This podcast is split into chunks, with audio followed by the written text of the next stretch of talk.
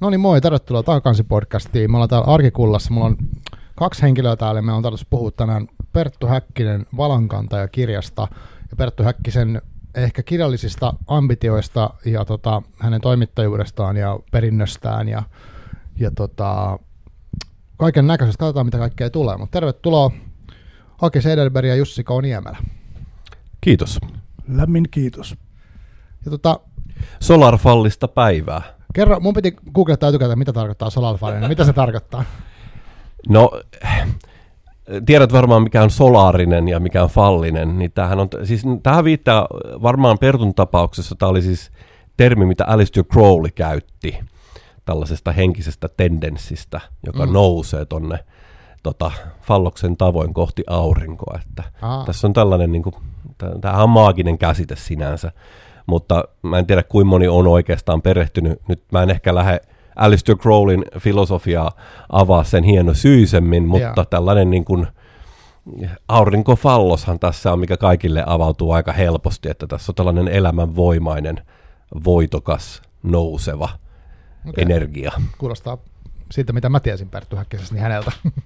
Ren- renessanssihumanistina haluan huomauttaa tämän, että tämä muistuttaa hyvin paljon Pico della Mirandolan tällaista traditionaalista renessanssikäsitystä siitä, että tai oikeastaan tämä siis pohjautui aristoteelliseen filosofiaan, hyveetiikkaan, että ihminen on varustettu tietyillä kyvyillä ja hänen on hyvä harjoittaa näitä kykyään pyr- päästäkseen mahdollisimman korkealle ja tullakseen mahdollisimman erinomaiseksi siinä, minkä hän osaa. Tämä on se areette-käsitys, joka Aristoteleella on, ja renesanssihumanismissa se tiivistyy. Eli tämä Alistair Crowleyn tulkinta on hyvin lähellä tällaista perinteistä renesanssihumanistista ihmiskäsitystä. No, Ja tietenkin tässä on myös varmaan sellainen jonkunlainen niin kuin maskuliininen kosminen luomisvoima. Kyllä, ja se on siellä tietysti siellä antiikin Kreikassa jo ollut. Sehän oli hyvin miehistä se heidän hyve-eettinen pullistelunsa ja koko filosofiahan sai alkunsa sellaisesta lähinnä äh, ehkä tällaisesta voimaharjoittelusta ja nuorten kaudiiden poikien painiskelusta. Oliiviöljyisellä iholla oli hyvä ottaa liukas kosketus. Niin ja sinänsähän toi kanssa niin kuin meidän, nyt jos katsoo meidän kulttuuria näin maagisella tasolla, Suomessa on vähän meneillään sellainen maaginen renesanssi, tulee tosi paljon kirjoja isojen kustantamojen toimesta, mitkä käsittelee kaikenlaista kansanperinnettä ja Joo. muuta. Tosi iso osa niistä tavallaan ei ole sellaista solarfallista, vaan nimenomaan sellaista ehkä kuufeminiiniä. Että se on sellaista niin kuin maakeskeistä, puhutaan alitajunnasta ja äh, niin kuin tällaisista Vainajalasta ja, ja tota, Tuonelan väestä ja voimista, jotka on niin kuin maassa ja tällaisessa vastaanottavaisemmassa, feminiinisemmässä, ikään kuin passiivisemmassa jonkunlaisessa maaäidissä tai muussa. Kun sitten taas tämä solarfallinen on tällainen ehkä nouseva tietoisuuden voima. Lisätään, niin lisätään Joo. tähän vielä nyt ehdottomasti Spinoza, jota Perttu tutki akateemisesti filosofina, ja Nietzsche, koska molemmilla on tällainen hyvin positiivinen ja monistinen, hyvin tällainen juuri korkeuksiin tavoittava aurinkofilosofia, ilon filosofia, riemun, elämän ilon, elämän, kaiken positiivisen filosofia, joka vieroksuu tällaista romanttista pimeyttä ja kuun valoa juuri tällaista, mistä Aki puhui. Eli nämäkin yhdistyivät Pertussa tällaiset erilaiset filosofiset perinteet juuri sellaiseksi solarfallisuudeksi. Okei. Marko katuu jo sitä, että se kysyy tätä kysymystä. Niin, no, mutta mä, joo, mitäs kysyy. Mutta hei, um, pitäisikö ottaa joku semmoinen pieni esittelykierros? Aki, sä oot ollut aikaisemmin taakannes vieraana, mutta just ei vielä ole. Niin jos te kerrotte vähän kuulijoille, että ketä te ootte nyt näin niin kuin lähtökohtaisesti. Aki Sederberg, kirjailija, Porvoon Kipinä-lehden päätoimittaja. Ja olin Pertun ystävä ja mua pyydettiin tähän yhdeksi toimittajaksi. Joo, kiitos. Jussi K. Niemelä, myös kirjailija, toimittaja. Olen ollut 15 vuotta sitten julkisuudessa paljon, koska olin Vapaa-ajattelijan liiton puheenjohtaja. Nykyään olen ilman väliviivaa, siis aidosti vapaa ajattelija, en enää sidottu mihinkään dogmiin. Ja olen tosiaan kirjoja tehnyt monestakin aiheesta vuodesta 2006 sitä ennenkin tosin, mutta ne on julkaistu sitten esimerkiksi PDF-muodossa, mutta olen kääntänyt esimerkiksi 22 piste Pirkko elämäkerran englanniksi, jonka Viljami Puustinen kirjoitti, ilmestyi muistaakseni suomeksi 2004 tai 2005.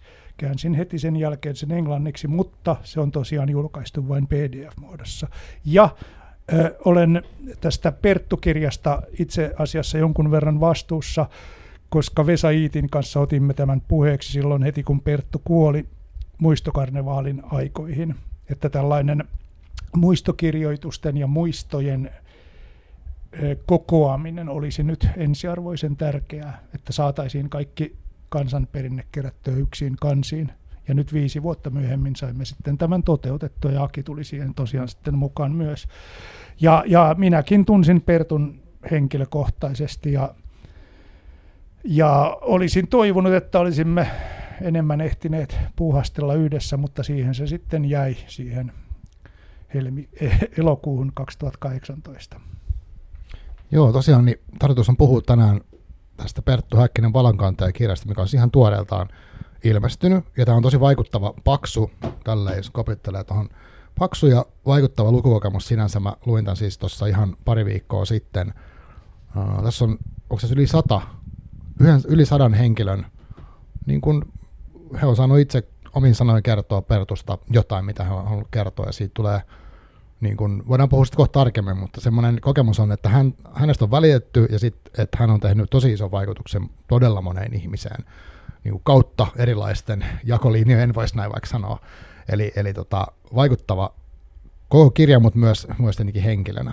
Mutta pitäisikö meidän esitellä, tai teidän esitellä nämä kaksi muuta toimittajaa, tuossa on neljä nimettyä toimittajaa, niin kertokaa heistä jotakin, niin kuin nyt puhutaan selän takana. Joo, voisin jo, äsken mainitsinkin Vesa Iitin, Vesa siis kirjoitti Pertun kanssa tuon Valonkantajat-teoksen. Joo, se on mahtava kirja. Ja, ja, ja Vesa on pit, pitkältä aikaa meidän tuttumme ja ystävämme, ja oikeastaan sanotaan, että Vesa oli tässäkin kirjassa se päätoimittaja. Ehdottomasti Vesa teki ylivoimaisesti isoimman duunin. Toki myös Boris teki ison duunin haastattelemalla näitä muusikkokavereita ja Richard Stanley ja muita.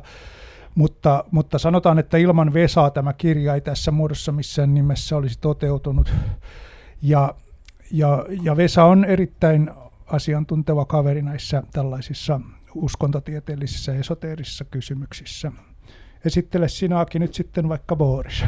No esittele sinä, ole hyvä. Niin no Boris ja, ja Vesa olivat tässä välissä, kun siis Vesalla ja minulla oli se hanke alun perin heti silloin 2018, emme, emmekä saaneet sitä sitten eteenpäin. Niin, niin tässä välissä Boris ja Boris on siis kustantaja, hänellä on tällainen Abraxas alun perin antikvariatti, mutta hän myös kustantaa kirjoja ja, ja he Vesan kanssa sitten olivat jatkaneet tämän kirjan ideoimista ja heillä oli hanke julkaista se juuri siinä muodossa, mitä Vesankin kanssa olimme suunnitelleet, mutta sekään ei silloin vielä toteutunut. Ja siis Boris on myös hyvin vahvasti perehtynyt näihin tällaisiin esoteerisempiin aiheisiin ja, ja erikoistunut niihin. Ja hän julkaisee myös tällaista kauhu, kauhu, vanhaa kauhukirjallisuutta ja tämän tyyppistä. Ja, ja teki erinomaista työtä tosiaan tähän kirjan näiden haastattelujen muodossa – ja, ja kuvien keräämisessä ja tällaisessa. Eli, eli kyllä tässä oli mielestäni aika hyvä kombinaatio, että tässä oli neljä kaveria, jotka täydensivät toisiaan tässä toimitustyössä. Ja tota, mm, miten miten te, tota, tai jos sanotaan terveisiä siis heille, ja jos kuuntelevat, ja teillä on nyt mandaatti puhua tästä, että me voidaan puhua keskenämme. ja tota, me on, mä oon tapannut heidät pikaisesti siis äh, kirjamessuilla, kärkesin käydä niin kuin, ehkä moikkaamassa, mutta en, en ole siis tutustunut sen tarkemmin. Mutta tota, miten te kuvaisitte tätä kirjaa? Miten te haluaisitte niin siitä sanoa äh, semmoiselle, joka ei vielä tiedä, mistä on kyse? Tämä on elämän kerta. Tämä ei ole niin kuin muisto kirjoitusten kokoelma pelkästään, vaan nämä muistokirjoitukset muodostaa sellaisen kudosmaisen elämän kerran. Tämä kirja on jaettu erilaisiin tällaisiin osioihin, jotka käsittelee eri tällaisia keskeisiä elämän juonteita, virtoja Pertun elämässä. Tässä on mukana hänen perheenjäsenensä ja tällaiset ihan niin sukulaisia ja vaimoa ja muuta. Ja sitten lapsuuden ystävät, sitten musiikki on yksi osa-alue, filosofia ja opiskelu ja sitten äh, journalismi tietenkin, mikä oli keskeinen asia, ja sitten lopuksi äh, ikään kuin vähän niin kuin, mikä sitten tuli Pertun elämän loppupuolella enemmän esiin, tai esoteria tai magia, niin nämä kaikki eri puolta on edustettuna tässä kirjoissa. Mutta ne kaikki nämä muistokirjoituksethan on niin kuin hyvin erityylisiä. Tässä on sellaista niin kuin puhekieltä, mihin jotkut on reagoinut, että tässä on sellaista puhekielisyyttä, mikä tulee niin kuin haastatteluista, Joo. mitä on suoraan litteroitu, mutta tässä on vähän se, että ei, niin kuin, kun puhutaan jostain niin kuin UG-muusikoista, niin on aika tyhmää alkaa suoristaa heidän sanomisia jotenkin niin, sellaiseksi niin kuin kirjakieleksi, ja kun se on sellaista, mitä se on. Niin tässä on sitä puolta, sitten tässä on myös ihan niin kuin ammattikirjailijoita, että se kirjallinen tyyli ja taso vaihtelee tosi paljon. Todellakin, joo. tässä, ja mun mielestä se on tosi hieno juttu. Sehän edustaa juuri tätä Pertun niin kuin, ähm, symbioosia tai synteesiä, missä on niin kuin sekä alempi että ylempi kohtaa, ja mm. se kohtaa tässä kirjan muodossa ja sen tyylissä ja näissä kaikissa puheissa, ja sitten tästä muodostuu tästä kudoksesta kuitenkin sellainen aika eheä kokonaisuus, ja jossa on tällaisia niin kuin leitmotiiffeja, tällaisia johtoaiheita, jotka toistuu jatkuvasti. On niin kuin tiettyjä luonteen piirteitä ja sanontoja ja Pertun niin kuin mieltymyksiä ja kiinnostuksen kohteita, mitä monet toistaa. Ja tämä toisto tässä kirjassa on niin kuin tahallista, että me ollaan jätetty sinne niitä asioita, jotka nousee eri niin kuin mm. toistaa itseään, koska mun mielestä ne on tärkeitä asioita, sen takia ne toistuu siellä. Oli sitten kyse ihan jostain niin kuin triviaalista asiasta tai jostain Joo. muusta, mutta siinä on siis tahallista tällaista. Kyllä tämä on hyvin pitkälle mietitty ää, kokonaisuus, että ei, tämä ole, ei tässä ole niin kuin vaan heitetty niitä Jep. kasaan, vaan, vaan e, e, etenkin tässä alussa, kun mä luin ne tekstit, niin mä mietin tosi paljon sitä niin kuin kirjan dramaturgiaa, että siinä olisi sellainen niin kuin voimakas aloitus, minkä takia hänen kirja alkaa siis Jussin tekstillä Pertun kuolemasta. Ja sitten tota, sit se etenee siitä niin kuin lapsuuteen ja sitten, sitten Kyllä. taas loppuun asti näin. Ja sitten siellä ihan lopussa sitten pohditaan sitä hänen niin kuin perintöään. Joo. Niin siis tuo oli hyvä pohjustus todellakin. Kuten Akio totesi, niin kaikki nämä tyylilliset seikat tässä oli hyvin tarkkaan mietitty. Että kun joku kriitikko mainitsee, että näitä tekstejä ei ole lainkaan toimitettu, niin ne on kyllä toimitettu ja, ja sitä puhekieltä on kirjallistettu ja ne perustuvat juuri niihin meidän tarkkoihin toimituksellisiin päätöksiin, mitä me teimme ennen kuin me aloimme tätä kirjaa muokata yhtään. Aivan ensimmäiseksi me päätimme, että jätämme ne haastattelut puhekielisiksi, mutta kuitenkin hieman kirjakielistämme niitä, jotta se luettavuus paranee. Ja pyrimme optimoimaan sen luettavuuden. Toki jonkun mielestä ne ovat vieläkin liian puhekielisiä, mutta ne eivät enää ole niin puhekielisiä, mitä ne olivat ne raakatekstit. Ja sitten toisaalta tämä kirjan rakenne, josta Aki sitten taas pitkälti on vastuussa.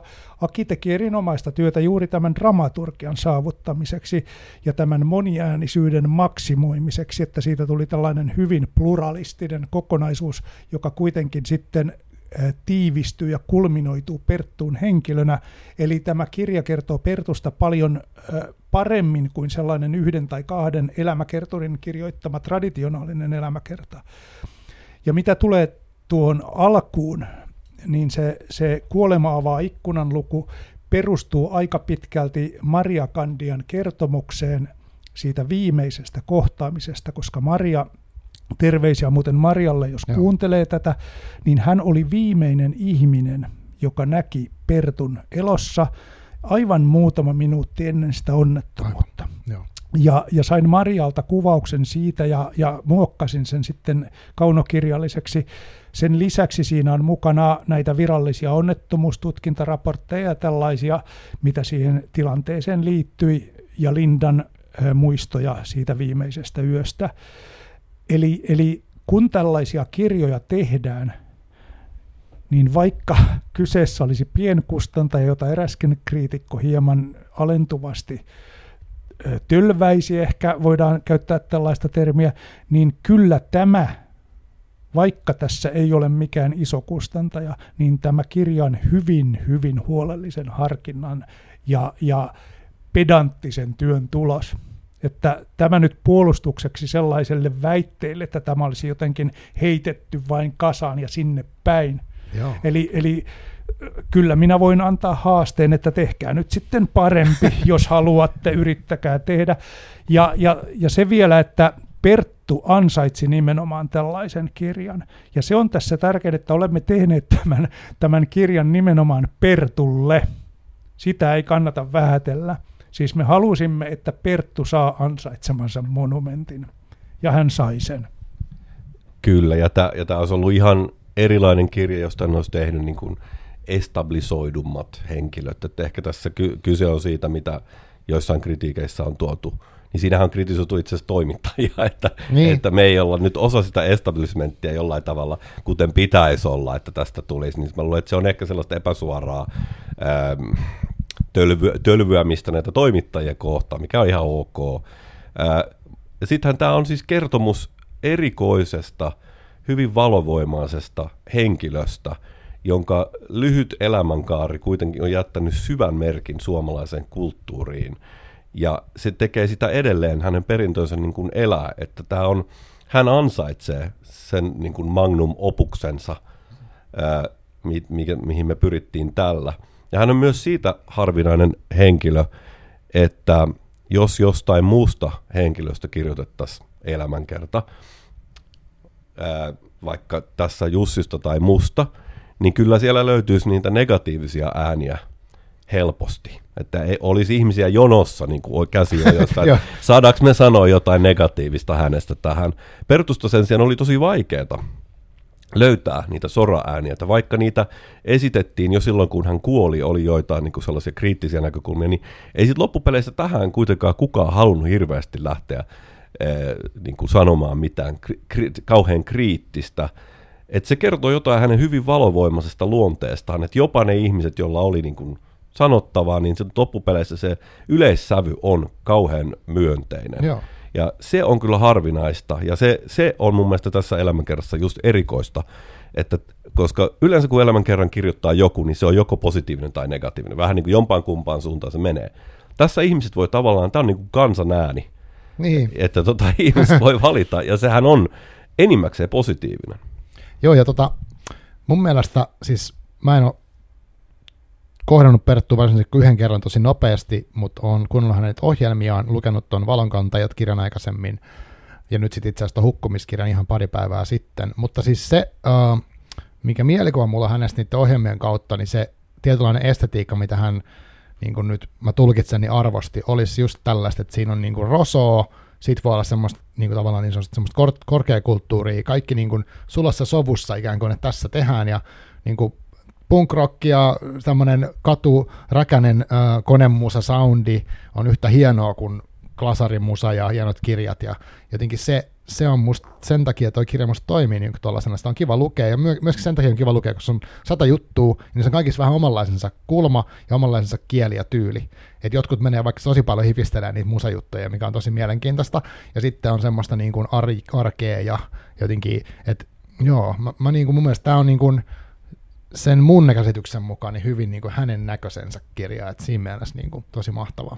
Kyllä tuo moniäänisyys oli juuri se, mihin me pyrimme, ja, ja mitä tulee tähän kritiikkiin, niin kiinnitin tuohon samaan huomiota, mistä Aki puhui. Oikeastaan ainoa sellainen pieni kriittisyys tulee niistä Pertun aihe- ja henkilövalinnoista, joita hän ohjelmissaan noudatti. Kun lukee siellä niitä kriittisempiä ääniä, niin kulmakarvat kohelevat vain siksi, että Perttu käsitteli niin poliittisesti epäkorrekteja aiheita ohjelmissaan, ja sitten siellä oli tällaisia henkilöitä, joiden maine ei ole paras mahdollinen julkisessa keskustelussa, jos näin diplomaattisesti todetaan. Siihen se sitten jäi, ja emme tosiaan saaneet, vaikka hakemalla haimme sinne sellaista, että joku olisi pitänyt Perttua kriittisenä. Siellä on sitten lopussa näistä lyhyistä erikoisista koostuva jakso, jossa on se, se yksi legendaarinen palaute, jonka Perttu itse on Joo, lukenut. lukenut sen kanssa Kyllä, joo. Aki voisi, nyt, se, Aki joo, voisi nyt kaivaa sen tuosta esiin, niin Aki voi ehkä lukeakin sen, mutta siis se oli oikeastaan ainoa sellainen negatiivinen, että siinäkin on sellainen pieni humoristinen klangi, että sekään ei ole aivan yltiö negatiivinen. Joo. Aki löysi sen nyt, Aki, ole hyvä. Perttu, viimeisimmät lähetyksesi ovat olleet täyttä paskaa. Teknosaaga oli ihan ok. Ennemmin nussisin kuollutta lammasta. Joo, se on. Joo. Eli tämä oli niin. se, se negatiivinen aines, jonka me sitten saimme haalittua kasaan. Joo. Ja muistan, että tämäkin oli viimeinen teksti, joka kirjaan otettiin. Eli okay. aivan viimeinen teksti. Se tuli silloin, kun kirja oli jo lähes taittoval, tai siis niin. paino valmis. Se, se tuli siinä mukaan. taittovaiheessa mukaan.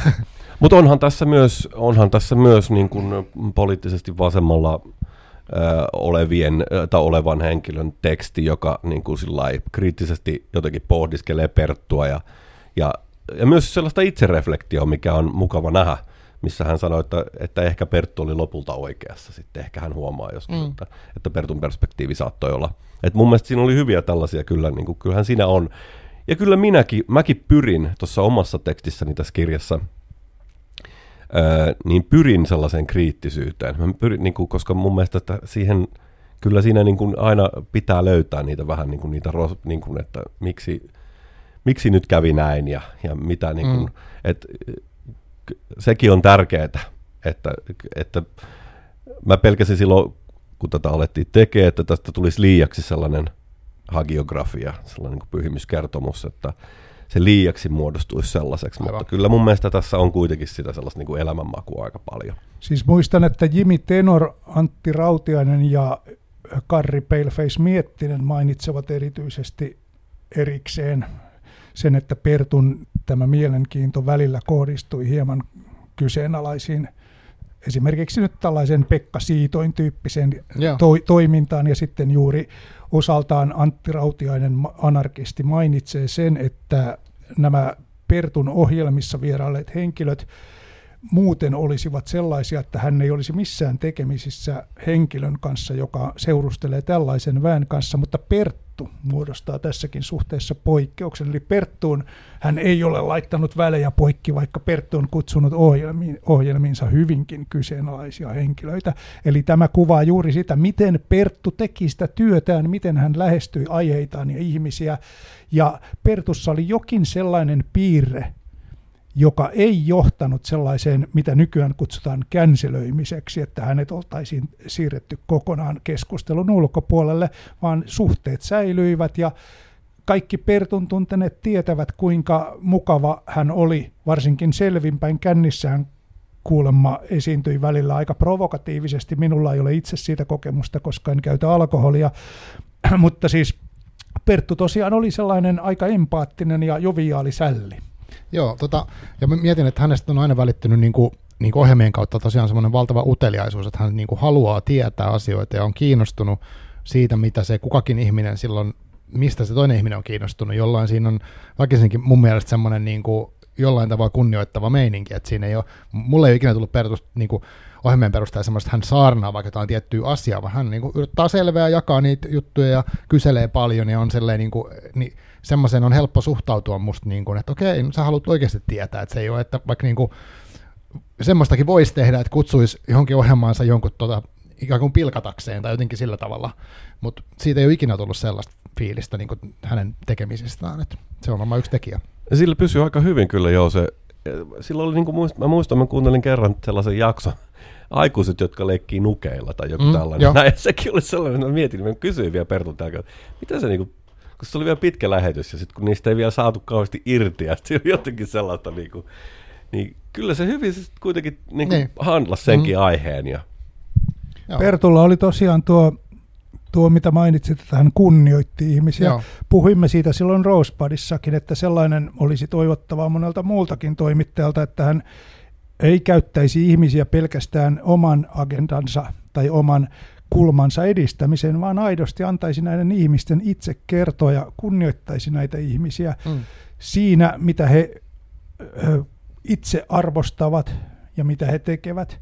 Koska usein siis sellaiset kyyniset toimittajan plantut käyttävät vain ihmisiä hyväkseen, että seuraava potilas uudista ulos ja sitten sisään toinen. Ja, ja että se on sellaista, että se media ikään kuin syö ihmismateriaa. Ihmiset ovat vain välineitä, jotka tuottavat sitä sisältöä sinne mediaan. Pertulla ei ollut missään vaiheessa mielestäni sellainen niin läpikotaisin kyyninen mm.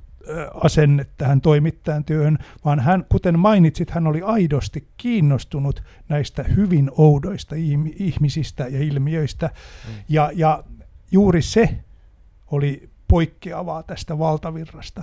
Ja se on varmaan pitkälti myös selitys sille, miksi Perttu tuli toimeen niin erilaisten ihmisten kanssa.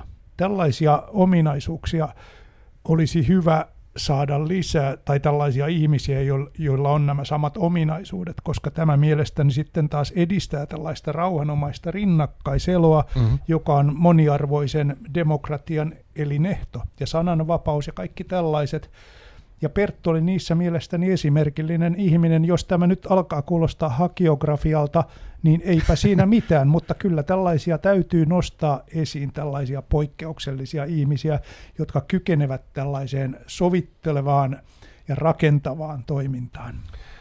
Kyllä, ja mun mielestä Pertun työ journalismin saralla oli todella tärkeää ja uran uurtavaa, että hän loi sitä – hän oli viestin viejä, hän matkusti Malmön väliä, hän matkusti tuonne meidän kulttuurin marginaaliin ja vähemmän kuultuihin ääniin ja tarinoihin. Hän toi niitä valtavirtakulttuurin piiriin ja sisällytti ne tähän niin kuin kertomukseen, mikä tämä meidänkin maa ja kulttuuri on. Hän edesauttoi myös haastateltavan ja haastattelijan välistä luottamusta ja yhteisymmärrystä, mikä sen jälkeen on lähtenyt taas murenemaan todella paljon – koska Pertun journalismi ei ikinä perustunut sensa, sensa, sensa, sensationalismiin, tai tällaiseen, että just ö, niin kuin, tuodaan vaan sitä sen julkaisijan agendaa tai narratiivia esille, vaan tosiaan siis kun tunnin sä puhut esimerkiksi jonkun kanssa, niin kyllähän siinä se ihminen jo ehtii itse mm, sanoa ilman, kyllä. että se, ja Pertun tyylihän oli se, että hän esitti hyviä kysymyksiä, ei hän niin kuin sitten lähtenyt sitä haastamaan. Ei sinne mm. tarvii aina sitä haastaa sitä tyyppiä tai tuoda sitä omaa mora, niin kuin moralisoida sitä Jep. toista. Mm, niin se oli kyllä tosi, ja sitä kaipaisi tänä päivänä todella paljon.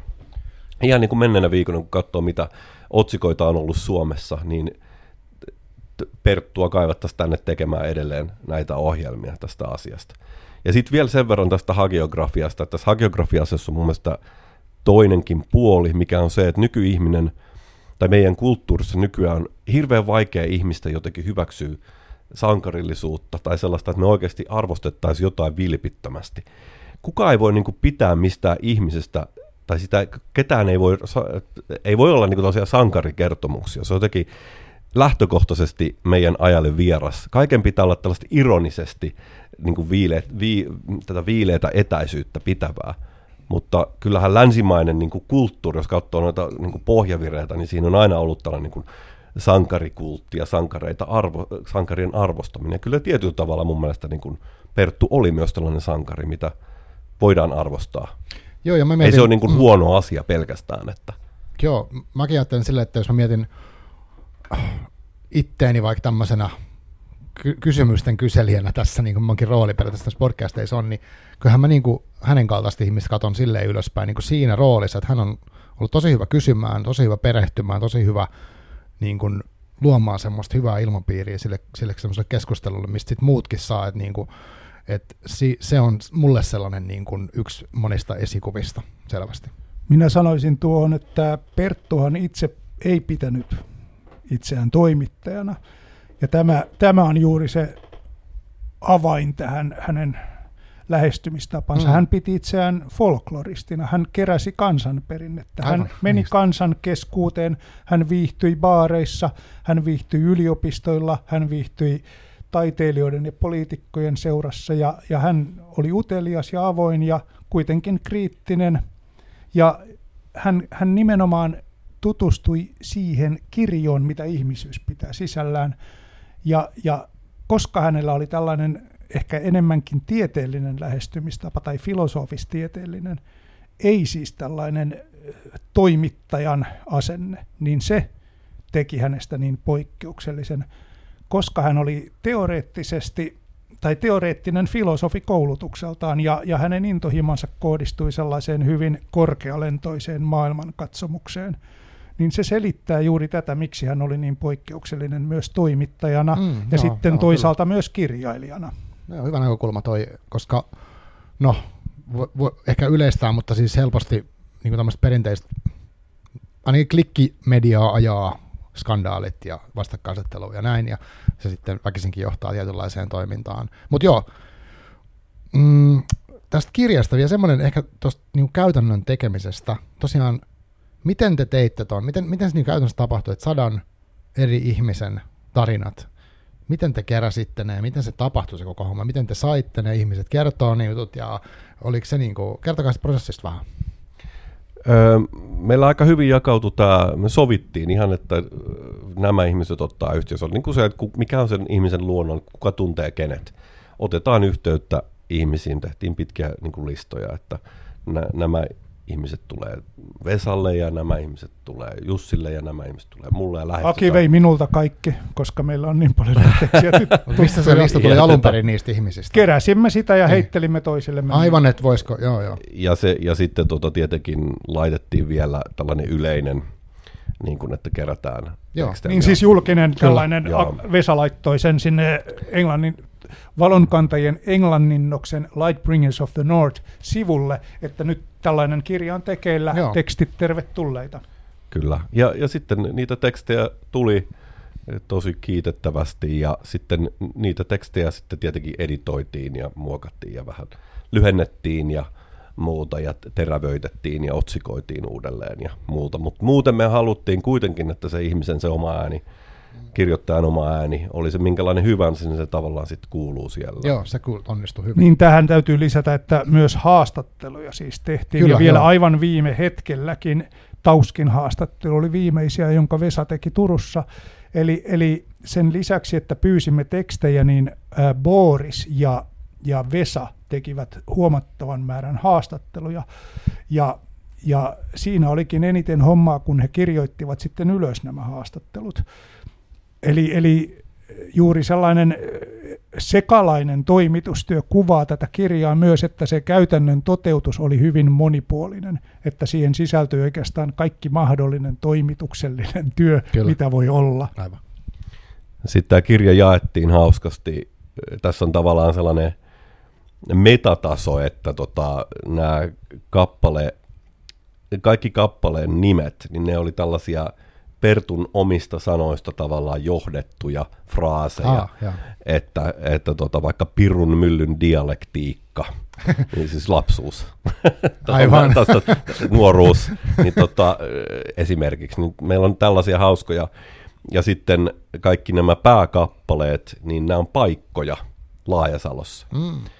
Ja myös tämä Laajasalo, Itä-Helsinki oli Pertulla vahva, niin se tulee esille sillä lailla, että, että suurin osa, paitsi ensimmäinen mm, tuota, niin kuin kirjan avaava kappale ja sitten viimeinen päättävä kappale, niin kaikki kuvat on sieltä Itä-Helsingistä Laajasalosta. Joo. Ne on Pertulle tärkeitä, Perttuun liittyviä paikkoja.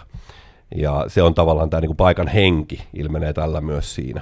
Ja, ja tosiaan ainoat, jotka eivät ole Pertulta peräisin, on juuri se ensimmäinen ja viimeinen, eli, eli johdanto ja epilogi, jotka ovat sitten se kuolemaava ikkunan on Akin kirjasta Pyhä Eurooppa ja, ja sitten se syntysanat on tietysti Kalevalasta ja siellä on kalevalaiset väliootsikotkin mm. se viimeinen, joka, tai se viimeinen osio, joka kuvaa sitä, miten tuo kirja syntyi ja se syntysanat tuli sitten siitä.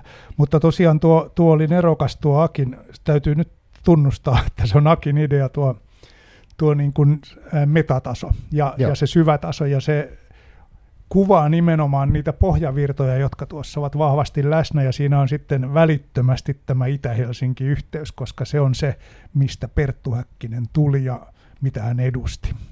Tuliko teille tässä kirjan prosessin aikana yllätyksiä näiden tarinoiden kautta esimerkiksi semmoista, mitä te ette ollut tiennyt ollenkaan tai jotenkin jotain sellaista? Kyllä tuli siis, tuo musiikkipuoli oli esimerkiksi minulla aivan uutta ja, ja se, että kuinka bohemi Perttu sitten loppupeleissä oli, se oli myös minulle uutta, koska minä en tosiaan itse juo ja Pertun kanssa olin aina selvinpäin, niin niin sitten se, että hänellä oli tämä yöpuoli, niin tämä huomattavan dionyysinen puoli, niin mm. se oli minulle aivan uutta.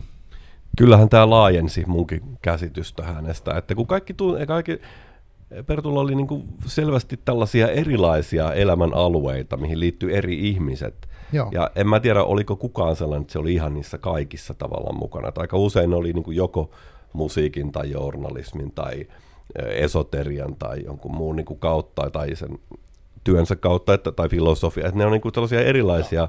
sfäärejä. Ja, tota, ja se oli hyvä, että meillä oli tässä niin kuin, vähän niin kuin eri, eri alueisiin myös erikoistuneita ihmisiä tekemässä tätä kirjaa. Että tämä musiikkipuoli oli mullekin sellainen, Joo. että mä en ollut niin, kuin niin perillä näistä. Mä oon koko ajan yrittänyt käsittää, että mitä se skvi on. Joo. niin tota, kuulostaa, kuulostaa kauhean tällaiselta vanhalta faijalta nyt, kun mä niin, puhun. Niin. Mä en jotenkin tajunnut, että mitä se on. Ja, ja sitten se, mikä tässä mun mielestä oli mu- myös mukavaa, että kun mä itse luin tätä niin mä pelkäsin aluksi, kun mä luin ne kaikki niin kuin raakatekstit läpi, niin mä pelkäsin sitä yleissävyä, että se olisi joko sellainen liian, tai että se olisi liian sentimentaalinen, että se olisi liian sellainen, koska se on raskasta lukea 500 sivua mm, mm, totta. sitä sentimentaalista tekstiä, jossa on koko ajan niin kuin kaikki emotionaaliset volat on niin kuin kympillä, Joo, niin se, se ei ole kiva lukea sellaista. Mutta sitten mä niin pelkäsin, että tästä tulee sellainen niin kuin kaipaava sentimentaalinen yleissävy, mutta siitähän ei ollenkaan tullut, vaan mä huomasin jo, että kun joku, mä olin lukenut just siihen musakappaleeseen, että tässähän on niin kuin koko ajan tällainen voitokas, hyvä fiilis. Joo, todellakin. Että tämä on tosi nostattava lukukokemus. Että tässä solarfallinen. Niin solarfallinen, niin. tässä, tässä niin kuin nauraa ja tulee sellaisia aha-elämyksiä ja, ja, tota, ja on muutenkin sellainen elämä voittaa tunnelma. Joo, se, se on yllättävää, jos mietin, että okei, tosi, oli, monessa tarinassa oli semmoinen, että oli tosi surullista, mutta sitten No vaikka mulla esimerkiksi musiikkijuttu, mä, mä siis niin kuin, musiikki on mulle tosi tärkeää, mutta mä en ottaa konemusaa, mä en niin tutustunut lainkaan, mä en tiedä mitään. Ja sitten musta oli hauska lukea tää, ja nauraskella niille älyttömille seikkailuille, mitä hän on kiertänyt jossain Euroopassa niiden konebändiensä kanssa ja kehittänyt uutta musa, musatyyliä periaatteessa. Ja sitten mä kuuntelin samalla Spotifys niitä biisejä.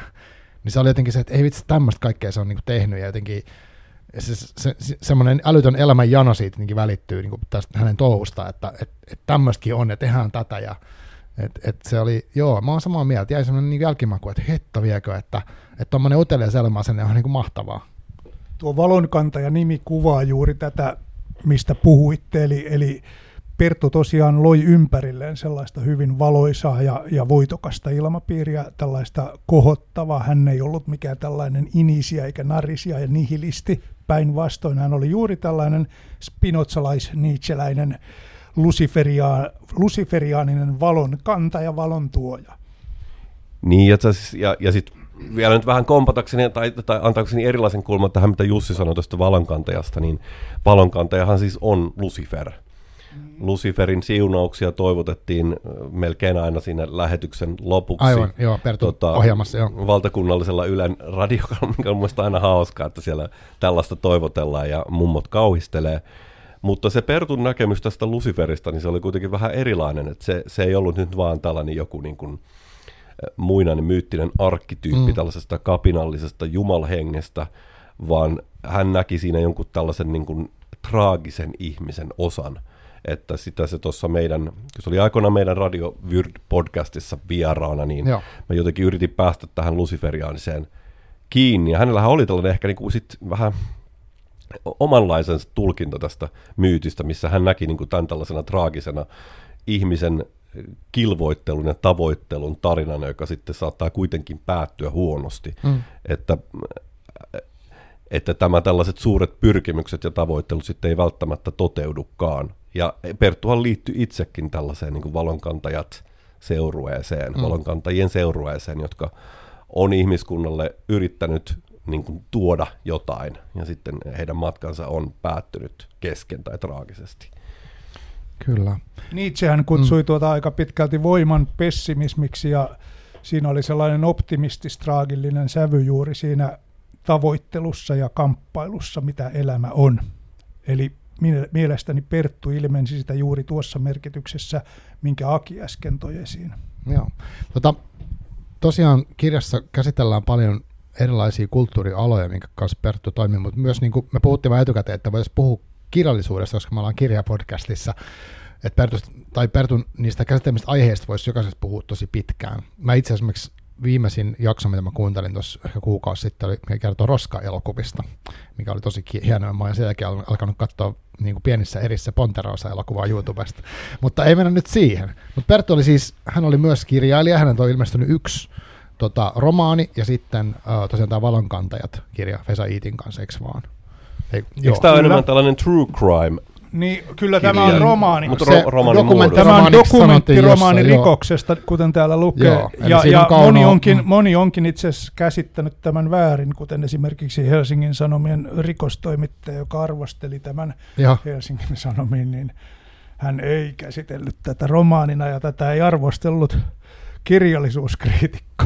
Joo, mutta siis puhutaan Pertun kirjallisuus niin kuin siitä sfääristä sen verran, mitä te tiedätte siitä, että ää, mä oletan, että hän on ollut kova, kova lukija, koska hän on selvittänyt paljon eri aiheita, niin kertokaa, mitä te tiedätte Pertun luke, lukemisesta. Siis nyt päästään aiheeseen. Minä keskustelin Pertun kanssa pääasiassa juuri tästä kirjallisuudesta ja puhuimme siitä tosi paljon aina, kun olimme kaffeella ja ja kyllähän tästä hukkumisesta ja tuosta valonkantajista jo näkee, että hän oli todella hyvä ja lahjakas kirjoittaja. Hän, hän osasi luoda tunnelman, hän kehystää tämän tässä hukkumisessa erittäin maltillisen ja tällaisen hienovaraisin vedoin tämän juuri tällaisen traagisen elämän.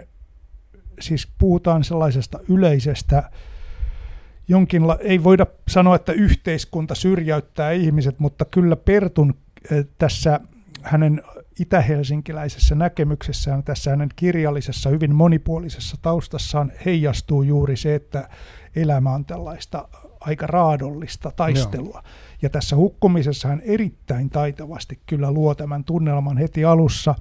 Esimerkiksi täällä on tällainen vertaus, kun Pedrossa heti alussa, tämä on sivulla 17, on jokin muuttunut, siis pari, reilu parikymppinen kaveri ja Äidinkin mielestä jokin Pedrossa on muuttunut. Tämän silmät ovat kadottaneet kirkkautensa ja uponneet syvälle kuoppiinsa. Ne muistuttavat suon silmiä, kylmiä, sameita, upottavia. Eli tällaiset pienet, hyvin maltilliset vedot taitavat siveltimen vedot osoit, äh, osoittavat, kuinka taitavasti Perttu loi tätä tunnelmaa ja kehysti tämän kertomuksensa. Eli, eli olen tämän sanonut aikaisemmin ja toistan sen, eli Pertusta olisi tullut merkittävä tekijä kirjallisella kentällä, jos hän olisi tätä työtään saanut jatkaa. Mun suosikkihetkiä varmaan Pertun kanssa noin yleisesti ottaen oli ne, kun me istu, istuttiin sen hänen tota, kirjastossaan, työhuoneessaan. Ja hänellä oli todella hieno, kattava kirjakokoelma. Hän luki eniten kyllä niin kuin tietokirjoja, että ei niinkään ehkä fiktiota. Että se oli tosi tällaista niin kuin, ää, tota, ää, tietokirjallisuuspainotteista, se hänen kirjastonsa. Ää, ihmiset ajattelee, että Perttu niin kuin aina bailas ja näin, mutta kyllähän sillä oli pitkiä jaksoja, jolloin se oli kuukausikaupalla, niin kuin ei, ei avannut korkkia, ja vaan istui himassa ja luki. Ja sitten se luki tosi paljon. Ja Pertulla oli kuitenkin silloin, siinä vaiheessa taisi olla vasta yksi lapsi, kun mä muistan, kun käytiin tämä keskustelu. Ja mullakin oli, mä ihmettelin, että miten sä ehdit lukea niin paljon. Niin silloin oli se, että se luki joka ilta lapsen mentyä mm. nukkumaan niin kuin pari-kolme tuntia. Ja tota, se vietti kyllä todella paljon aikaa kirjojen kanssa ja oli varmaan niin kuin bibliofiili, koska kun mä olin sitten mukana tällaisessa projektissa, jossa tätä kirjastoa ää, hänen kuolemansa jälkeen niin kuin purettiin Joo. ja myytiin, josta tuotot meni sitten hänen perheelleen ja vaimolleen, siellä oli äh, käsittämättömiä ensipainoksia vaikka mistä opuksista, mistä, mistä tota, niin oli Perttu aikana sanonut, että ei sit kerrota nyt vaimolle, että paljon nämä oli siellähän, oli joku, siellähän oli joku, jota Perttu lukikin vain hanskat kädessä, silkkihanskat. Silkkihanskat päällä, okay. siellä oli, se taisi no. olla just joku Elifas Levin tota, tällainen magiateos, ensimmäinen painos. Että siellä oli ihan oikeasti tästä Lontoon antikvariaatista tota, aikamoisia opuksia. Niin kyllä, se, se, kyllä tämä niin teksti, kieli oli keskeinen osa Perttu. Perttu oli tosi hyvä puhuja, hän mm. oli tällainen niin lukeneen niin miehen kieli ja tapa puhua. Ja, tota, ja hänhän oli tosi lukenut. että hänen kanssaan oli se aika hauska, että sä pystyt oikeasti keskustelemaan todella syvästi aika monesta aiheesta. Aivan. Että hän on tosi sivistynyt sen lukemisensa kautta. Mun mielestä myös hän, hänellä oli selkeä, hieno oma kirjallinen tyylinsä ja harmi, että se ei niin kuin ehtinyt vielä kehittyä tosta ja kukkia enemmän meille kuin nämä muutamat kirjat. Toisaalta nyt onhan hänen näistä niin kuin kolumneistaan ja muista kirjoituksista mm, on ilmeisesti tulossa ö, jonkunlainen kokoelma myös. Sehän on hyvä. Tällaisen no, huuhun että... olemme kuulleet, mutta en tiedä, onko se edistynyt. Joo. Siis, että niin. niitä oltaisiin kokoamassa yksin Kyllä, kyllä mun käsittääkseni niitä, niitä olla. Toivotaan tosiaan, että Toivotaan, se tulee. että ja, se tulee. Ja, ja tässähän tulee mun mielestä usein tällainen Pertun myös hieman vääristynyt ja humoristinen niin kuin näissä lyhyemmissä jutuissa tulee ehkä varsinkin esille, että se sellainen niin kuin, huumori ei ole ehkä niin kuin hirveästi läsnä tässä hukkumisessa tai muualla, muussa, mutta sitten näissä kolumneissa niin tulee se sellainen se ilki, ilkikurinen äh, maailmankatsomus jotenkin hauskasti Siis hän, niin tuo, tuo juuri sellainen ironisempi puoli Pertusta, mikä luonnehti häntä sitten myös toimittajana, että hän mm. kuitenkin piti sellaista etäisyyttä eikä heittäytynyt suinpäin mihinkään paitsi sitten loppupeleissä siihen magiaan hän ilmeisesti heittäytyy, Aki voi puhua siitä, mutta haluaisin korostaa vielä sitä, että kun kirjailijana diskurssianalyyttisesti lähestyn tuota hukkumista ja valonkanteja ja poimin sieltä jotain lauseita ja huomaan, että kyllä siellä on mietitty jopa yksittäisiä sanoja hyvin tarkkaan ja Perttu käyttää kieltä erittäin taitavasti. Hän, hän osaa luoda niitä tunnelmia, hän kuvaa erittäin tarkkaan ja hän, hän nyrjäyttelee sitä sopivassa määrin.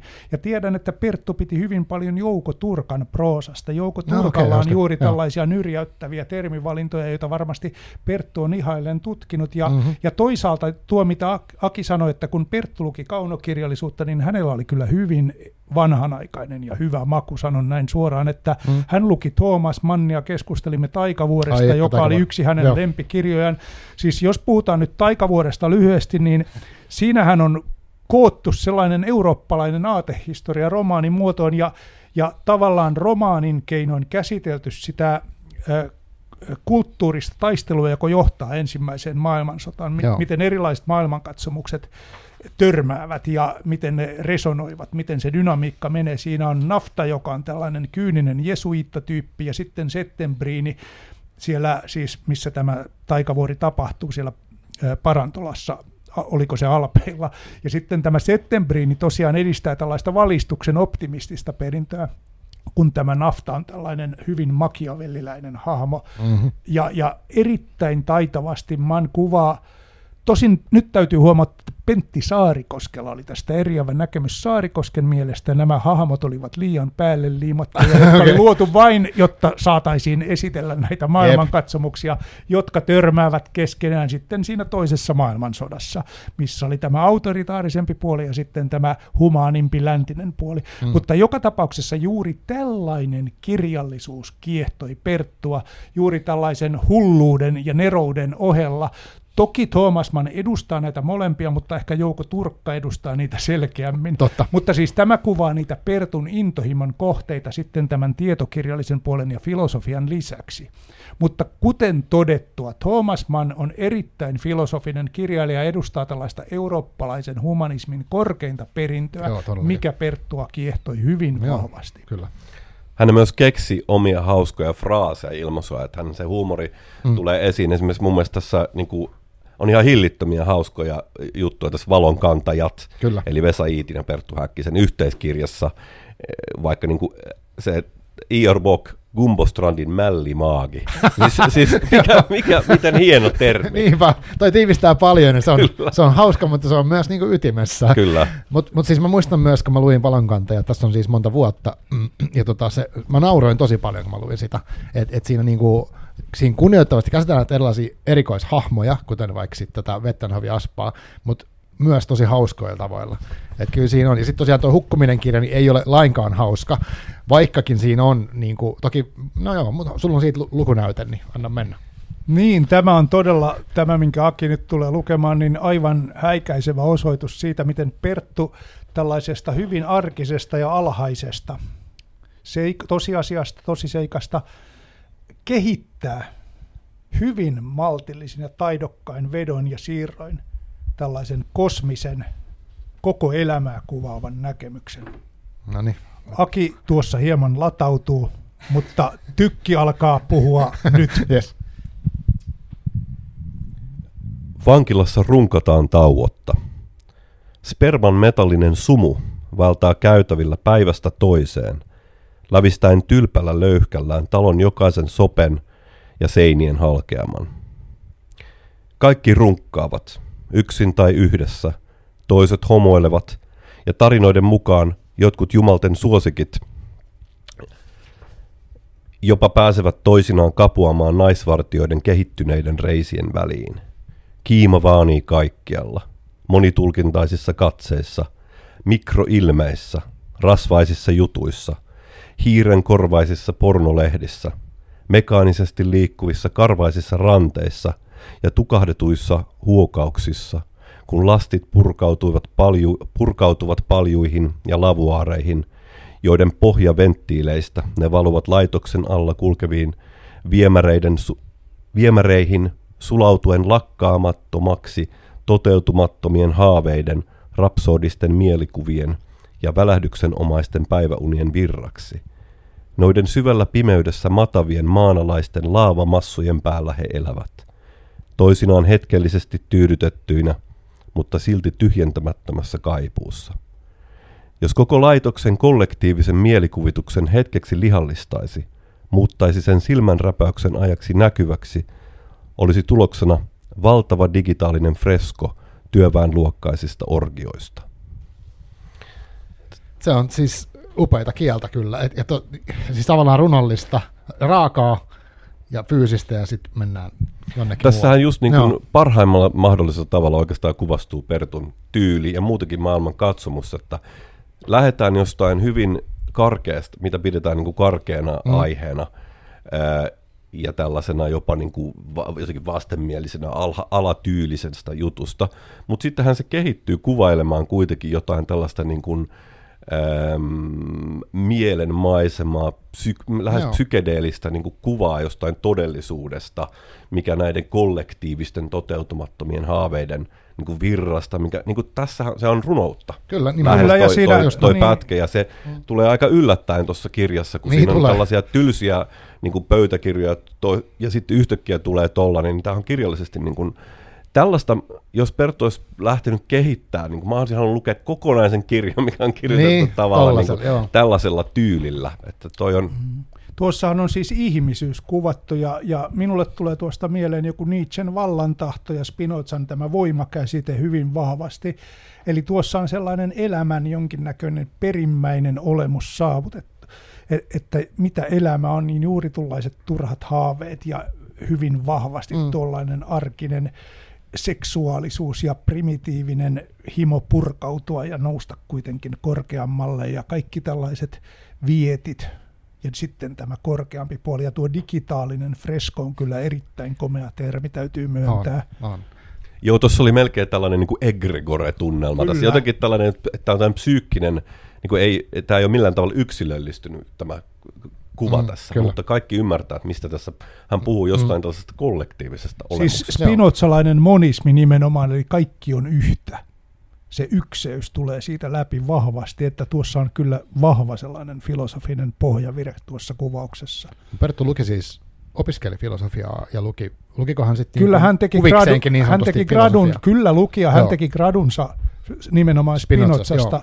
Ja, ja, ja hän oli hyvin vahvasti Nietzscheläinen monessakin suhteessa, kuten kirjoitan tuossa kirjassakin, niin hän tunsi läpikotaisin Nietzschen, hän viittasi hyvin usein Nietzschen ik- ikuisen paluun käsitteeseen. Se oli hänelle sellainen asia, joka kiehtoi ja pelotti häntä jopa. Mm. Siis ajatus siitä, että elämä toistuu sellaisenaan aina uudestaan ja uudestaan ikuisuuksien ajan.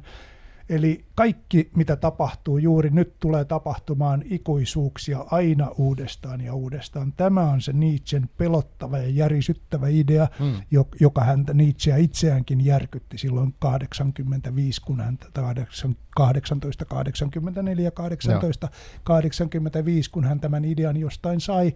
Mutta siis tämä tällainen nimenomaan filosofinen oppineisuus ja, ja tällainen hyvin analyyttis-teoreettinen lähestymistapa elämään ja maailmankatsomuksiin ja maailmaan kuvaa Perttua mielestäni hyvin vahvasti. Ehkä valtaosa Pertun kirjoista loppupeleissä, kun me katsottiin sitä, niin oli magiaan ja esoteriaan liittyviä. Joo. Tämähän tuli hänellä Joo, aika myöhäisessä se, vaiheessa. Kyllä, ja se tuli ilmeisesti tämän Valonkantajat kirjan kirjoittamisen aikana. Vesa on kertonut ja maininnutkin julkisesti, että, että silloin kun he aloitti kirjoittaa tätä kirjaa yhdessä Pertun kanssa, niin Perttu sanoi, että hän suhtautuu tähän tällaisena niin kuin tarkkailijana, Joo. ulkopuolisena ikään kuin, että hän suhtautuu siihen kuin aiheeseen. Mutta sitten tämän kirjoitusprosessin aikana Vesa äh, sanoi, että se selvästi niin kuin muuttui se suhtautuminen, Joo. että se perspektiivi alkoi tulee enemmän myös sellaisesta harjoittajan ja omakohtaisen kokijan perspektiivistä. Ja kyllä, kyllä se varmasti on totta, että Perttu tavallaan kyllä, että se oli varmaan sellainen selkein viimeinen elämän askel, mikä hänellä oli kohti jotain, mm. oli tämä uuden kielen löytäminen, mitä hän itse käytti ilmaisua omissa tota, kirjamerkinnöissä, että löydä uusi kieli, mikä okay. hän kirjoitti tällaisen Alistair Crowlin Magic Theory in Practice Joo. massiiviseen tiiliskivikirjaan, niin siinä on etulehdellä muistaakseni oli tällainen, että löydä uusi kieli, ja sitä hän sitten kyllä etsi aika intensiivisesti, ja varmaan jollain tasolla myös löysi. Kyllä Vesa kertoi, että Perttu oli jo myymässä kaikki soittokamansakin, että hän innostui tästä magiasta ja sen harjoittamisesta niin paljon juuri tämä, että hän ehkä sitten löysikin tämän uuden kielen. Eli se kaikki muu oheistoiminta menetti merkityksensä, kun tämä magia veti hänet mukaansa. Niin, ja sitten ehkä on hyvä vielä mainita tästä magiasta, että ihmiset ymmärtää, mistä puhutaan, niin sen ei välttämättä, se magia, sen ei tarvitse tarkoittaa tällaista 1800-luvun tai 1900-luvun alun niin kuin salonki magiaa, missä on niin kuin silkkikaavut päällä, vaan kyse magiassa on kuitenkin jonkunlaisesta tällaisesta ää, niin kuin oman tarinansa luomisesta tai sen todellisuuden ajatuksesta siitä, että maailma on tietoinen ja että maailman kanssa voi kommunikoida sen tietoisuuden kanssa, sen tietoisuuden tasolla, ehkä epätavallisillakin keinoilla. Että maailma on niin kuin sellainen elävä tarina ja se maagikkohan on se, joka ottaa sen tarinan itse kirjoitettavakseen, että se tavallaan pyrkii pois ehkä niistä yleisistä hyväksytyistä narratiiveista ja sitten pyrkii sellaiseen johonkin erilaiseen tarinaan. Ja pyrkii myös niin kuin määräämään sen oman tarinansa suunnan. Mm. Minusta tuo on oivallinen kuvaus juuri siitä samalla, että Perttu on oman elämänsä tekijä, koska hän oli tällainen mm. kirjailija, niin juuri tuo, että maailma on kertomus ja tarina, jonka kanssa ihminen kommunikoi ja itse kirjoittaa omaa elämäänsä, kuvaa aivan nerokkaalla tavalla sitä, miten Perttu lähestyi laajemminkin elämään. Joo, ja mietin tuota, hänen tuota sitä toimittajan uraa ja tavallaan sitä, mitä kaikkea hän teki. Ö, teidän näkemyksen mukaan, niin ymmärsikö hän silloin eläessään sen, että kuinka arvostettu hän on laajasti? Miten, miten, mitä luulette? Koska mulla on sellainen käsitys, että se oli kyllä yleistä tietoa jo ennen tätä traagista tapahtumaa. Mutta tota... Kyllähän varmasti ties sen. Kyllähän hänellä oli tosi niin kuin paljon faneja. Hän oli tunnettu henkilö ja ja näin. Et kyllä se varmaan ties, mutta mä luulen, että ehkä hän olisi sitten yllättynyt siitä, miten intensiivisesti äh, ihmiset reagoi siihen hänen poismenonsa. Voisin sanoa tuon sen, että Perttua jopa ahdisti tämän julkinen fanituksensa. Mm. Siis Perttu tuossa loppuvaiheessa haaveili, että hän hankkisi Pyreneiltä sellaisen salaloukon, jonne hän voisi perheensä kanssa vetäytyä rauhaan – tältä julkisuudelta. Hän Aivan. ei pitänyt näistä selkään taputtelijoista kovin paljon, joita todellakin jonoksiasti riitti. Perttu ei ollut mikään tällainen julkisuustyrkky. Hän oli päinvastoin juuri sellainen, että hän sen satunnaisen baari-illan ja iltansa jälkeen kyllä viihtyi sitten siellä kirjojensa ja perheensä parissa, että hän ei ollut mikään tällainen yltiö bohemi ekstrovertti, vaan pikemminkin introvertti, joka viihtyi tosiaan siellä kirjastossaan ja tutkimuksissaan. Kyllähän jo kirjojen kanssa viihty. Siis tässä tämä kirjallisuus, vielä palatakseni vähän tähän kirjallisuusasiaan, niin kyllä se oli niin kuin hirveän usein niin, että, että kun mä menin tapaamaan Perttua vaikka johonkin baariin, niin siinä meni niin kuin ehkä viisi minuuttia, että me ehdittiin tilata yhdet juomat, niin sitten se alkoi puhua, että no mitä mieltä sä oot tästä kirjasta? Aivan. Että se meni niin kuin, just, mä muistan, Pertulla taisi olla jotkut omat niin kuin tällaiset varpajaiset. Ja sitten me mentiin kruunuhakaa tapaa häntä nopeasti. Niin kuin me, mekin oltiin menossa jonnekin muualle, niin, niin kuin sellainen, että me tarjoan hänelle yhden ja sitten käydään polttaa sikarit ja jotain. Ja sitten se oli heti että me mentiin, tota, otettiin yhdet juomat, mentiin ulos polttamaan yhdet pienet sikarit ja sitten se oli se, että Aki, Evolan Revolt Against the Modern World. niin sitten sit lähti niin kuin siitä aiheesta. Joo, kyllä. Että se, oli, se oli aina tällaista. Se oli kiva, hän oli tosi intohimoinen niin kuin, ä, ajatusten ja kirjojen ja niin kuin, ideoiden Joo. suhteen. Kyllä. Että. Joo, kyllä tuo on minunkin vahvin vaikutelmani siitä, että aina kun Pertun kanssa tapasimme, niin keskustelu meni kirjallisuuteen ja musiikkiin ja erityisesti sellaiseen hieman sanotaanko hämärämpään suuntaan. Siis, ja, ja siinä oli myös filosofia ja tiedettä, mutta juuri tuo, tuollainen intohimoinen suhtautuminen kirjallisuuteen ja, ja kaikenlaiseen tällaiseen älylliseen toimintaan, niin se kyllä kuvaa Perttoa hienosti. Joo, ja hän joskus yhtäkkiä tuli joku tekstiviesti, hei mä oon tilaamassa tällaisen obskyyrin kirjan jostain Etelä-Amerikasta, tilaatko me sullekin tämän? Aivan, mahtavaa. Mutta joo, siis hienoa tuommoista niinku lukemisen puolesta ikään kuin puhumista myös, mitä sitäkin kaivataan. Uh, ja nyt, nyt niin kuin tässä, me ollaan nyt tässä, istutaan täällä huoneessa ja täällä on nyt meidän edessä tämä valtava kirja, mikä on siis tosiaan tämä Pertun elämäkerta monen eri ihmisen kirjoittamana. Mutta mikä, miten teidän näkemyksen mukaan nyt, me ollaan vähän siitä puhuttukin, mutta mikä teidän mielestä on niin kuin Perttu Häkkisen perintö niin kuin tavallaan maailmalle ja suomalaiselle kulttuurille tai laajemminkin? Tällainen pieni kysymys.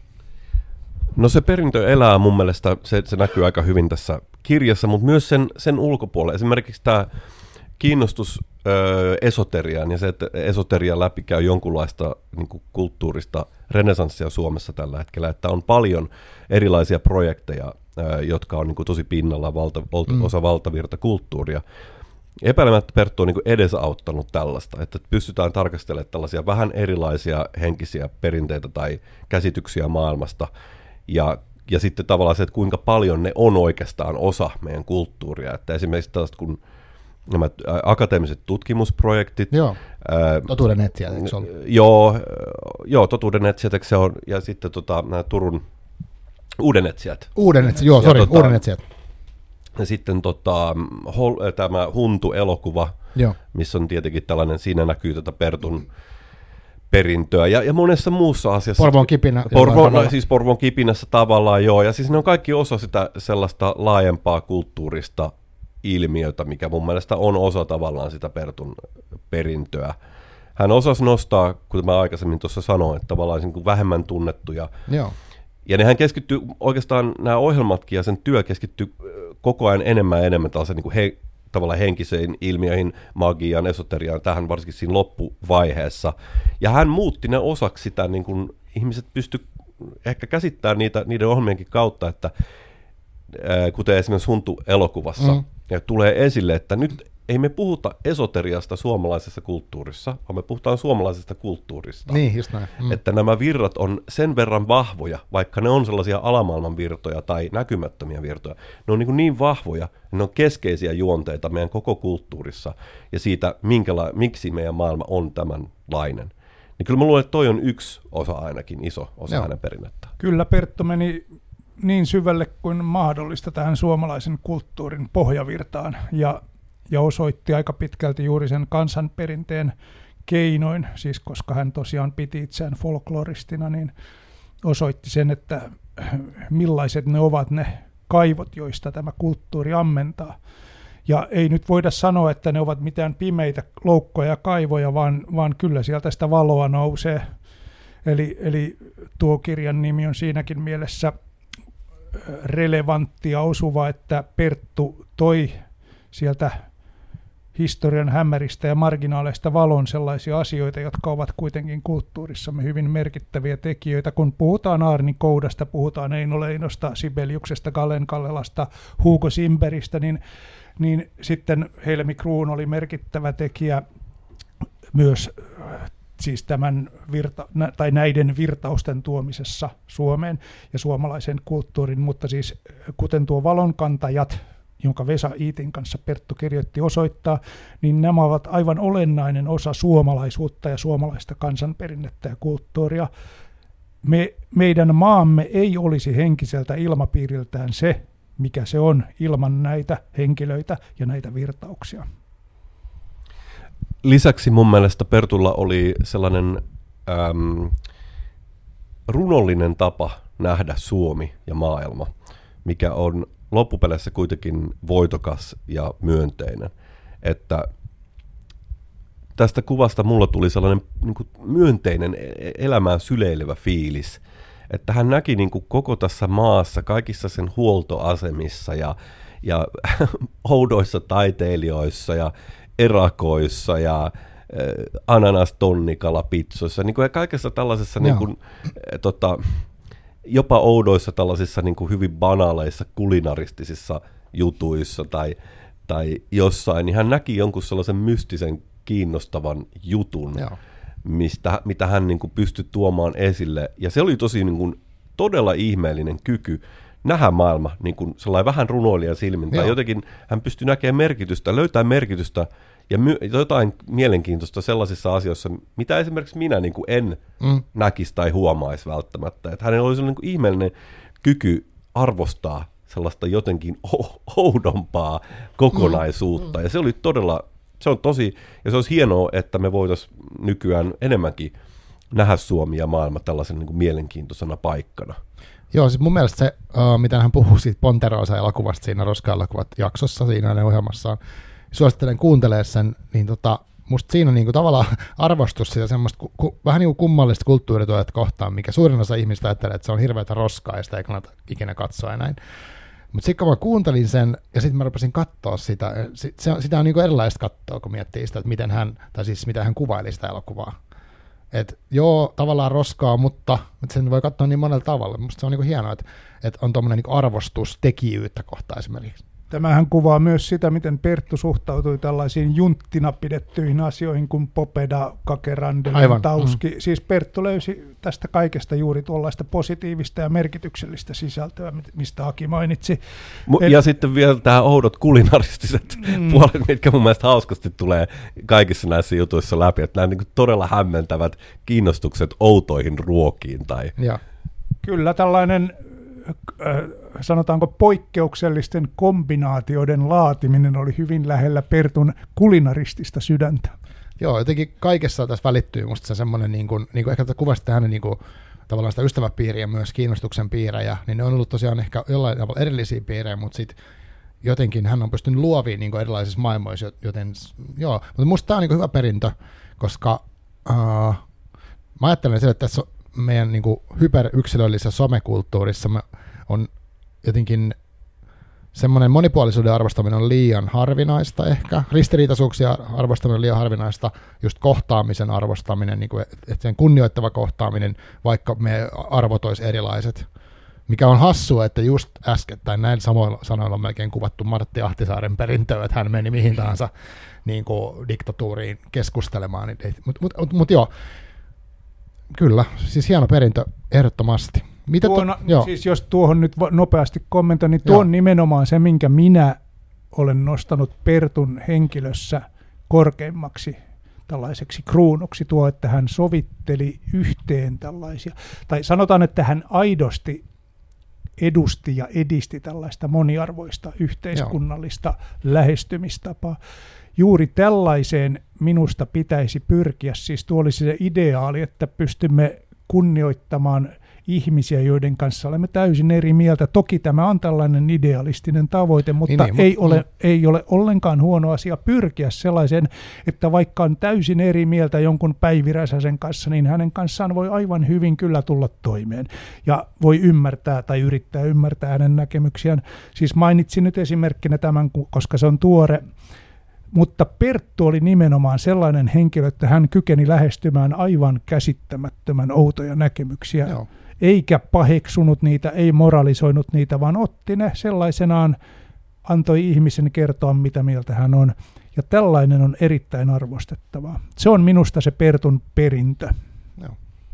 Onko teillä tähän, nyt mun mielestä me ollaan hyvin puhuttu tässä, me saatiin puhuttua kirjallisesta puolesta, perinnöstä, kirjasta itsestään, ja tavallaan musta, tokihan tässä, tässä elämäkerrassa ja elämän tarinassa olisi paljon aiheita, mihin syventyä lisää, mutta mä ajattelin, että jos me nyt tähän, tässä vaiheessa lopetellaan, mutta miten, onko teillä joku semmoinen loppukaneetti, minkä haluatte vielä täräyttää tähän niin kuin ennen kuin pistetään nauhuri kiinni? Minä itse voisin sanoa ad astra.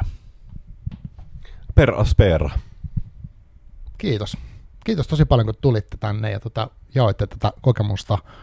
Uh, mä oon iloinen, että sain tutustua niin teihin, Aken mä olin aikaisemmin tavannut, mutta myös tavallaan sen Hei, työn ääreltä. mainostaa muuten? Hei joo, nyt saa mainostaa, jos on semmoisia asioita. joo. Kirjallisuudesta kun puhutaan, joo. Ää, äänikirjoilla on tällä hetkellä vähän sellainen huono klangi Suomessa. Ää, tai jotenkin ehkä maailmallakin johtuen niistä, että siinä tiedetään, että se kirjailija saa, saa loppupeleissä aika vähän tästä. Jep. No kuitenkin mun mielestä kirjallisuus myös lausuttuna tai tarinat kerrottuna, niin on tosi olennainen osa ihmisten kulttuuria. Se on tavallaan se alkuperäinen juttu, että me ollaan kerännytty tulien äärelle, katseltu tähtiä, ja siinä ihmiset on kertonut jonkun myytin, ja se myytti on kertonut siitä, että mikä on meidän maailma, ja mi- miten tämä maailma on syntynyt, ja mitä tämä kaikki on. Minusta tämä on hieno perinne, ja me, mun oma seuraava projekti on tällainen äänisisältö tuotantopalvelu, okay. äänikirja-appi, jossa me alamme tuottamaan äänikirjoja, jotka keskittyvät nimenomaan esoteriaan, henkisiin perinteisiin, filosofiaan, kuunnelmiin. Sinne tulee myös podcast, arkistoja ja Joo. uusia podcasteja. Sinne tulee kuratoitua sisältöä, mikä tarkoittaa, että kun sinne julkaistaan äänikirja, niin sen liitteeksi tulee sitten tällainen niin kuin pieni esimerkiksi podcast-keskustelu tästä kirjasta tai sen, miksi tämä kirja nyt. Puhutaan volyymiltaan siis paljon vähemmästä kuin mm. tällaisesta rikos- ja historiakirjoilla saturoidusta tota, ylikansallista, ylikansallisesta hommasta, mutta tässäkin kuvastuu sellainen suomalainen ää, niin itse tekemisen ää, ää, ja henkisen kulttuurin edistämisen ajatus. Ja myös sellaisesta, että se kirjallinen työ palkitaan myös sille tekijälle no niin. reilusti niin tätä, tätä olemme tällä hetkellä työstämässä, ja tässä kun tätä Perttukirjaa ollaan paljon puhuttu ja muuta, niin nämä asiat on niin kuin paljon, paljon pyörinyt mielessä. Mutta tämä on tässä talven aikana muotonsa jollain tavalla esiin tuova projekti. Eli on jossain vaiheessa tulossa. Miten sitä voi seurata? Tämä on tulossa, mm. äh, julkaistaan itsenäisyyspäivänä okay. meille mesenaatti-sivu, ja tämän projektin nimi on Lovi. Okei. Okay. Ja Lankeaako siihen Niin mä mietin, onko liittyykö sitä lanke- Joo. Siihen kyllä langetaan ja, ja sieltä lovesta sitten haetaan jotain. Joo. Sinnehän langettiin ö, suomalaisessa henkisessä perinteessä hakemaan jonkunlaista tietoa, minkä voisi tuoda takaisin yhteisöllä, mistä olisi ihmisille jotain iloa tai apua. Ja tätä samaa me toivitta, to, toivotaan tällä lovella Tässähän on, niin, tässähän on tällainen shamanistinen valonkantaja perinne nyt sitten konkreettisesti tuotu. Selvä nykymaailmaa. Eli Kyllä. sun kanavaa seuraamalla mahdollisesti Mun kanavaa seuraamalla Aki Serverin joko Instagramia tai Facebookia tai verkkosivua, niin, just. niin tota, kyllä tämä tieto. tulee joka Selvä. paikkaan no sitten niin. esille. Hyvä. Kiitos paljon tästä. Kiitoksia. Kiitos kuulijoille. Palataan jälleen. Kiitos.